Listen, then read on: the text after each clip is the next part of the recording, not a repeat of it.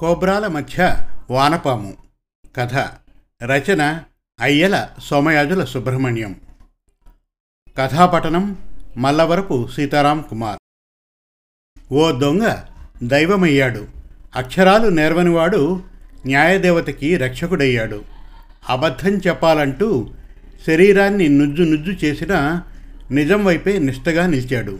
అందుకే ఇరవై ఎనిమిది ఏళ్ళపాటు సాగిన నళిని హత్య కేసు తీర్పులో న్యాయస్థానం ఆ మాజీ దొంగని వేనోళ్ళ ప్రశంసించింది. సమాజమంతా చేతులెత్తి నమస్కరించిన చిల్లర రాజు కథ కాని కథ ఇది. శాలిని శివాని థియేటర్లో సెకండ్ షో చూస్తున్న చిల్లర రాజు ధ్యాస సినిమా పైన లేదు. ఆ సినిమా విడిచాక తాను చేయబోతున్న దొంగతనం గురించే ఆలోచిస్తున్నాడు.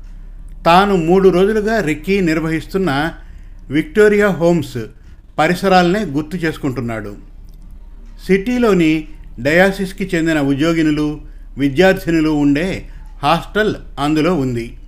ఆ భవంతిపై పిడుగుని నిరోధించే కంభంపై నుండే రాగి తీగపైన రాజు కన్ను పడింది. రాజు ఎప్పుడూ అంతే.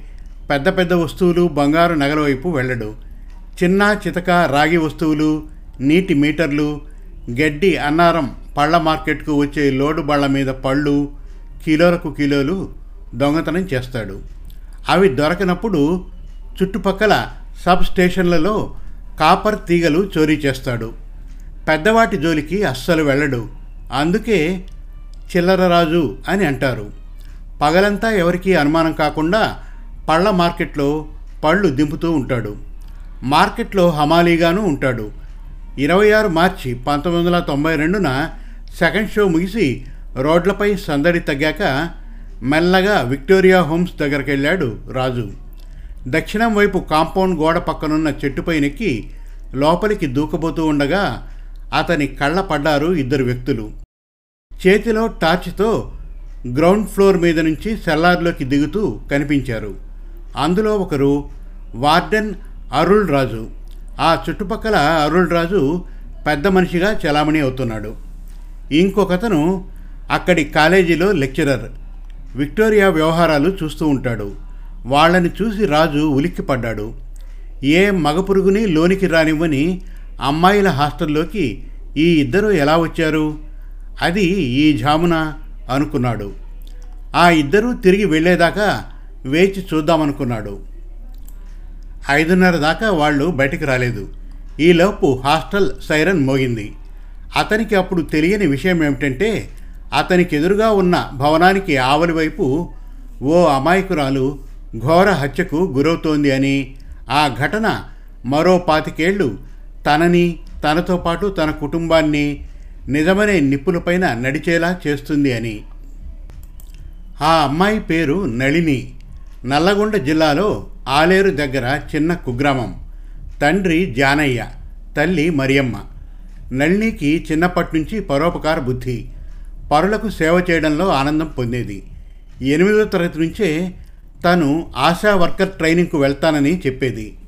ఆ విధంగానే పంతొమ్మిది వందల తొంభైలో తన పదిహేడవ ఏట విక్టోరియా హోమ్స్కు చెందిన ట్రైనింగ్ సెంటర్లో ఆశా వర్కర్ ట్రైనీగా జాయిన్ అయింది.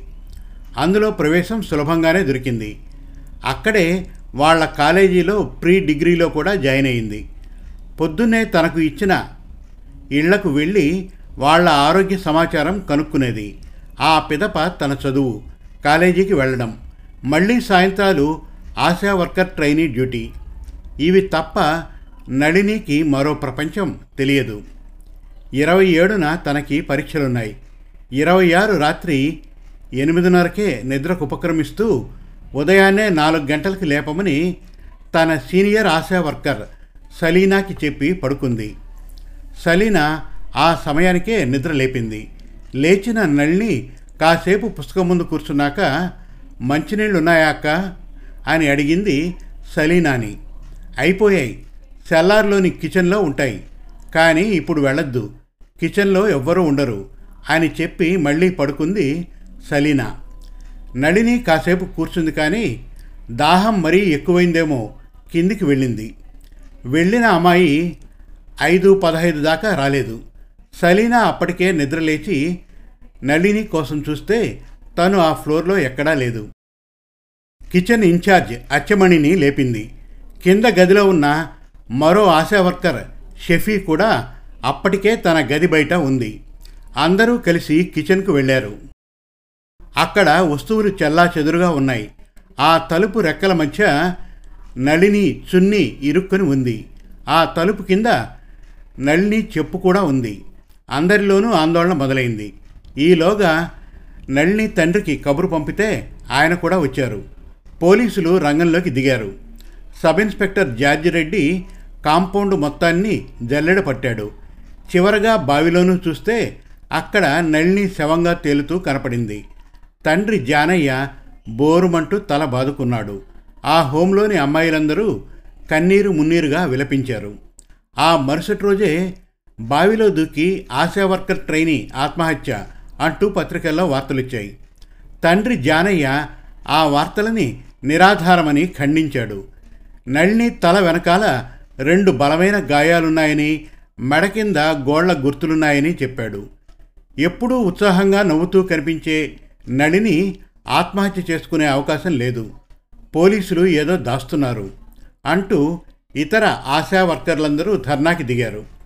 వారంలోనే ఆ ఆందోళనలు జంట నగరాలు రెండింటిలోనూ తీవ్రమై తెలంగాణ అంతటా పాకాయి. దాంతో క్రైమ్ బ్రాంచ్ డీజీపీ దర్యాప్తుకి ఆదేశించారు. క్రైమ్ బ్రాంచ్ వాళ్ళు మొదట చేసిన పని అప్పటికే సేకరించి ఉన్న ఆధారాలన్నింటినీ ధ్వంసం చేయడం. హంతకుల్ని పట్టిస్తాయనుకున్న నళిని దుస్తులు చెప్పులు వంటి వాటిని లేకుండా చేశారు క్రైమ్ బ్రాంచ్ పోలీసులు. అంతేకాదు నళిని శవం ఫోటోలు తీసిన ఫోటోగ్రాఫర్ వాళ్ళకి పది ఫోటోలు ఇస్తే అందులో నాలుగు దాచేశారు. ఆ నాలుగు నడిని మెడ కింద గాయాలని చూపేవే. పనిలో పనిగా శవ పంచనామా నివేదికను మార్చారు. అవి సరిపోక అసలు నిందితుల్ని కాపాడడానికి వాళ్ళకు బలి పశువు అవసరమయ్యాడు. ఆ బలి పశువు చిల్లర రాజు రూపంలో వాళ్ళకి కనిపించాడు. నళిని చనిపోయి అప్పటికి వారం రోజులు. ఆమె నేపథ్యం గురించి ఆందోళన గురించి రకరకాలుగా వార్తలు వస్తున్నాయి. అవి విన్న రాజు ఎవరి దగ్గరో అరే నేను ఆ రోజు అక్కడే ఉన్నా. అరుణ్ రాజు సార్ని చూశా అన్నాడు. ఆ మాటలు ఓ పత్రికా విలేఖరి చెవిలో పడ్డాయి. కాంపౌండ్లో ఫరానా రోజు అరుళ్ రాజు గారిని ఓ దొంగ చూశాడట అని పత్రికల్లో వార్త వచ్చింది. అంతే క్రైమ్ బ్రాంచ్ పోలీసులు రాజుని అదుపులోకి తీసుకున్నారు. రాజుది చిన్నప్పుడే తండ్రి వదిలేసిన కుటుంబం చదువు లేదు. చిన్ననాటే బాల కార్మికుడుగా మారాడు. టీనేజ్ తరువాత దొంగయ్యాడు. నళిని హత్యకు గురయ్యే నాటికి అతనికి ముప్పై ఏళ్ళు. పెళ్ళై ఇద్దరు పిల్లలున్నారు. పోలీసులు తనని పట్టుకోవడము వాళ్ళ కళ్ళుగప్పి పరారు కావడము రాజుకేమీ కొత్త కాదు. కానీ ఆ రోజు పరిస్థితి వేరేలా ఉంది. తనకు బాగా తెలిసిన కానిస్టేబుల్ హెడ్లు కాకుండా పెద్ద పెద్ద అధికారులు వచ్చి కొడుతున్నారు. పదే పదే వాళ్ళు రెండు విషయాలు చెబుతున్నారు రాజుకు. మొదటిది నళినిని నువ్వే చంపావని ఒప్పుకో అని. రెండోది అరుణ్ సార్ అక్కడున్న విషయం ఎవరితోనూ చెప్పొద్దని. ఆ అమ్మాయి నా బిడ్డలా ఉందయ్యా నేను అబద్ధం ఆడను. అంటున్నాడు అతను. రాజు దొంగ సొమ్ము అమ్మే షాపు యజమానిని పిలిచి వాళ్ళని వారం రోజుల పాటు కొట్టారు. పోలీసులే ఆ షాపు వాళ్ళకి పది కిలోల వెండి ఆరు వాటర్ మీటర్లు ఇచ్చి వాటిని రాజే వాళ్ళకి అమ్మినట్లు చెప్పమన్నారు. అలా రాజుపైన నలభై తప్పుడు కేసులు నమోదు చేశారు. రోజంతా తల కిందులుగా వేలాడదీసి కొట్టేవారు. గోళ్ళు పీకి కారం పూసేవారు. కాళ్ళు చేతులు కట్టేసి పాదాలపైన లాఠీలతో విరగబాదేవారు. ఆ థర్డ్ డిగ్రీ హింస యాభై ఎనిమిది రోజుల పాటు సాగింది. ఇక చివరి అస్త్రంగా నీకు రెండు లక్షలిస్తాం మీ ఆవిడకి ప్రభుత్వ ఉద్యోగం కల్పిస్తాం. నీ పిల్లల చదువు బాధ్యత కూడా మేమే తీసుకుంటాం. మేం చెప్పినట్టు విను అన్నారు. దానికి రాజు నాకేమీ వద్దు సార్. చనిపోయిన ఆ బిడ్డకి నేను అన్యాయం జరగనివ్వను అని చెప్పాడు. మొత్తానికి నళిని మరణాన్ని ఆత్మహత్యగానే ప్రకటించింది క్రైమ్ బ్రాంచి. వాళ్ళ అమ్మ ఓ మానసిక రోగి అని నళిని ఎప్పుడూ మానసిక అలజడులతో ఉండేదని చదువులో వెనకపడేదని చెప్పారు. వాటిలో ఏమాత్రం నిజం లేదని ఆశా వర్కర్లందరూ మండిపడ్డారు. ఆనాటి ముఖ్యమంత్రి కేసును సిబిఐకి బదిలీ చేస్తున్నట్టు ప్రకటించారు. అప్పటికే రాష్ట్ర పోలీసులు రాజు శరీరాన్ని నుజ్జు నుజ్జు చేసి వదిలారు. ఒళ్ళంతా చీము పట్టి అస్థిపంజరంలా తయారై ఇంటికొచ్చాడు రాజు. కేసు సిబిఐ చేతికొచ్చిన మూడు నెలలకే సిబిఐ డిఎస్పి రామ్ శెట్టి నళినిది ముమ్మాటికి హత్యేనని తేల్చి ప్రాథమిక నివేదిక అందించారు. మూడు నెలల తర్వాత ప్రత్యేకంగా మరో విలేకరుల సమావేశం నిర్వహించారు. నేను ఈ కేసు నుంచి తప్పుకుంటున్నాను. అంతేకాదు నా ఉద్యోగానికి రాజీనామా చేస్తున్నా. నా పై అధికారి ఆత్మహత్యనని చెప్పమంటున్నాడు. అది నాకు నచ్చడం లేదు అని కొండ బద్దలు కొట్టాడు. ఈ ప్రకటన అప్పట్లో దేశాన్ని ఊపేసింది. పార్లమెంట్లోనూ చర్చకు దారితీసింది ఇంత జరిగినా పంతొమ్మిది వందల తొంభై ఆరులో సిబిఐ ఇది ఆత్మహత్యనంటూ ప్రకటించి కేసు మూసేయాలంటూ కోర్టుకి నివేదించింది. దాంతో తెలంగాణ జంట నగరాలు అట్టుడికిపోయాయి బడా నాయకులంతా రోడ్డెక్కి ధర్నాలు చేశారు. కోర్టు సిబిఐని తీవ్రంగా మందలించింది. సమగ్రంగా విచారణ జరపండి అంటూ హుకుం జారీ చేసింది. మరో మూడేళ్ళ పాటు సాగించిన సిబిఐ హత్యేనని తెలుస్తోంది. కానీ దోషులెవరో తేల్చుకోలేకపోతున్నాం అంటూ సన్నాయి నొక్కులు నొక్కింది. అప్పుడే కాదు పంతొమ్మిది వందల తొంభై తొమ్మిదిలోనూ రెండు వేల ఐదులోనూ ఇదే పాట పాడింది. ప్రతిసారి న్యాయస్థానం తలంటుతూనే వచ్చింది. చివరికి రెండు వేల ఏడులో సిబిఐ కాస్త నిజాయితీగా ప్రయత్నించడం మొదలుపెట్టింది. పంతొమ్మిది వందల తొంభై మూడు నుంచి రెండు వేల ఏడు దాకా సిబిఐ తూతు మంత్రంగా కేసును విచారించినప్పటి నుంచి చిల్లర రాజును విచారిస్తూనే ఉన్నారు. అప్పటికే రాజు పేరు పత్రికల్లో మారుమోగిపోయింది. దొంగతనాలు మానివేశాడు. కానీ బడికెళ్తే పిల్లల్ని అందరూ దొంగోడి పిల్లలు అని వేలెత్తి చూపడం ఈసడించడం మొదలుపెట్టారు. ఇళ్ళ పనులకు వెళ్ళే రాజు భార్యను పనులు మానిపించేశారు. ఉపాధి పోయింది. ఓ దశలో అటు సిబిఐ వాళ్ళ పోరు చుట్టుపక్కల వారి చిన్న చూపు తట్టుకోలేక ఆత్మహత్య చేసుకోవాలని అనుకున్నాడు. భార్య అడ్డుపడి నువ్వు చస్తే నళినిని నువ్వే చంపావని తేల్చేస్తారు. ఆ అమ్మాయి కోసమైనా బతుకు అంటూ చెప్పింది. రాజు విచారణకెళ్ళే ప్రతిసారి భార్యను పిల్లలను వెంట పెట్టుకెళ్ళేవాడు వాళ్ళ మొహం చూసైనా దయ తలుస్తారేమోనని ఆశ రాజుది. కానీ రెండు వేల ఏడు తర్వాత సిబిఐ ధోరణి మారింది. చిల్లర రాజుని ప్రధాన సాక్షిగా తీసుకుంది. దాంతో రాజుతో పాటు పక్క స్కూల్ ప్రిన్సిపాల్ రాఘవ కూడా బలమైన సాక్షిగా మారాడు. సంఘటన జరిగిన రాత్రి అరుణ్ రాజు స్కూటర్ని తన స్కూల్ ముందు చూశానని చెప్పాడు. దాంతో తొలిసారి సిబిఐ రెండు వేల ఏడులో అరుణ్ రాజు అతని అసిస్టెంట్తో పాటు షెఫీలకు నార్కో అనాలిసిస్ టెస్ట్ చేసింది. ఏడాది తర్వాత రెండు వేల ఎనిమిదిలో ఆ ముగ్గురిని అరెస్ట్ చేశారు. నళిని హత్య జరిగిన పదహారేళ్ళ తర్వాత జరిగిన అరెస్ట్ అది. ఆ తర్వాత న్యాయస్థానాల జోక్యాలు నిందితులకు బెయిల్లు సుప్రీంకోర్టులో అప్పీళ్ళు విచారణలు స్టేలు చోటు చేసుకున్నాయి. అప్పుడే ఈ కేసుని మొదట విచారించిన ఇన్స్పెక్టర్ జార్జిరెడ్డి ఉన్న ఫలంగా ఆత్మహత్య చేసుకున్నాడు. డైరీ బయటికి నళినీది ఆత్మహత్య అని రాసుకొని ఉండడం బయటపడింది.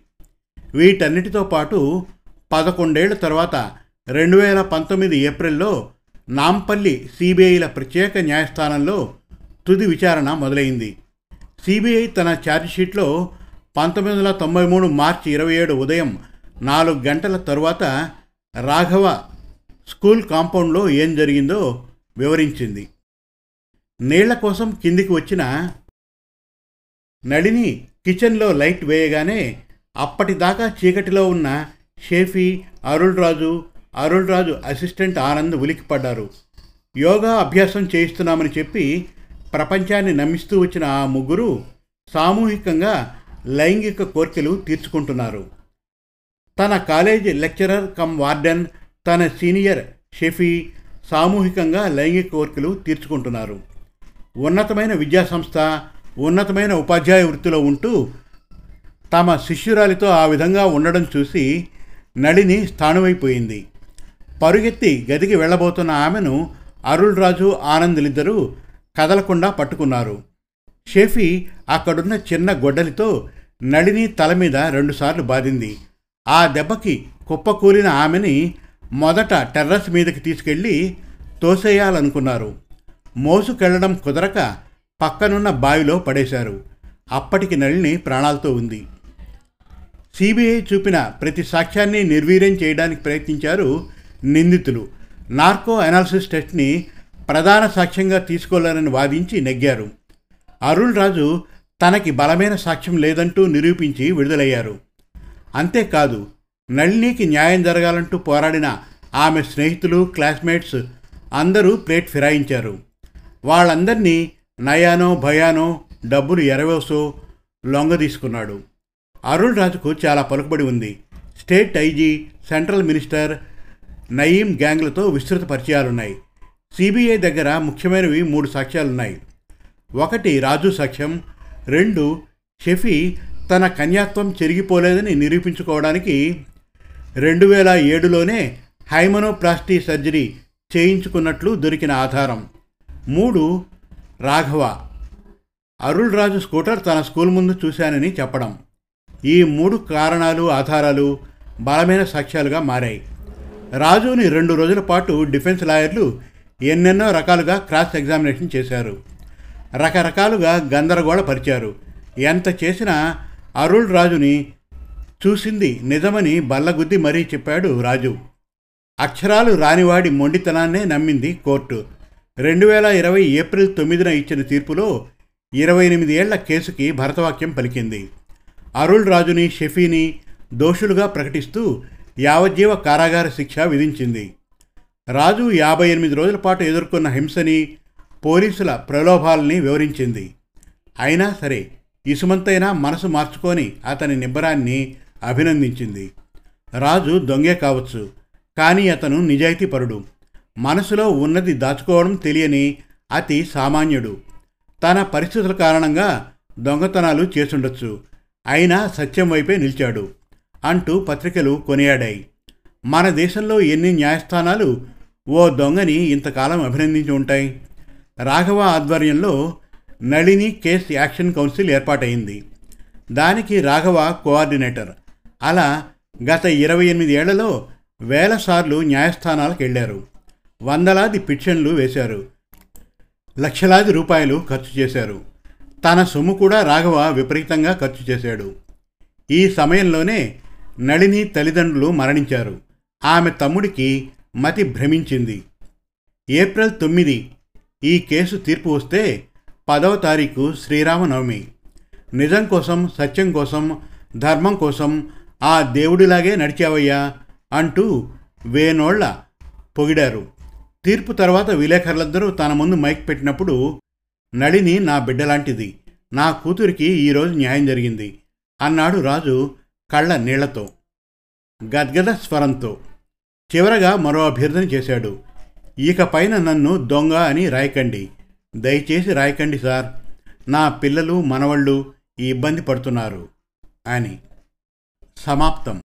ఈ కథలోని పాత్రలు సన్నివేశాలు కేవలం కల్పితం. ఎవరిని ఉద్దేశించి రాసినవి కాదు. మరిన్ని చక్కటి తెలుగు కథల కోసం కవితల కోసం వెబ్ సిరీస్ కోసం మన తెలుగు కథలు డాట్ కామ్ విజిట్ చేయండి. Thank you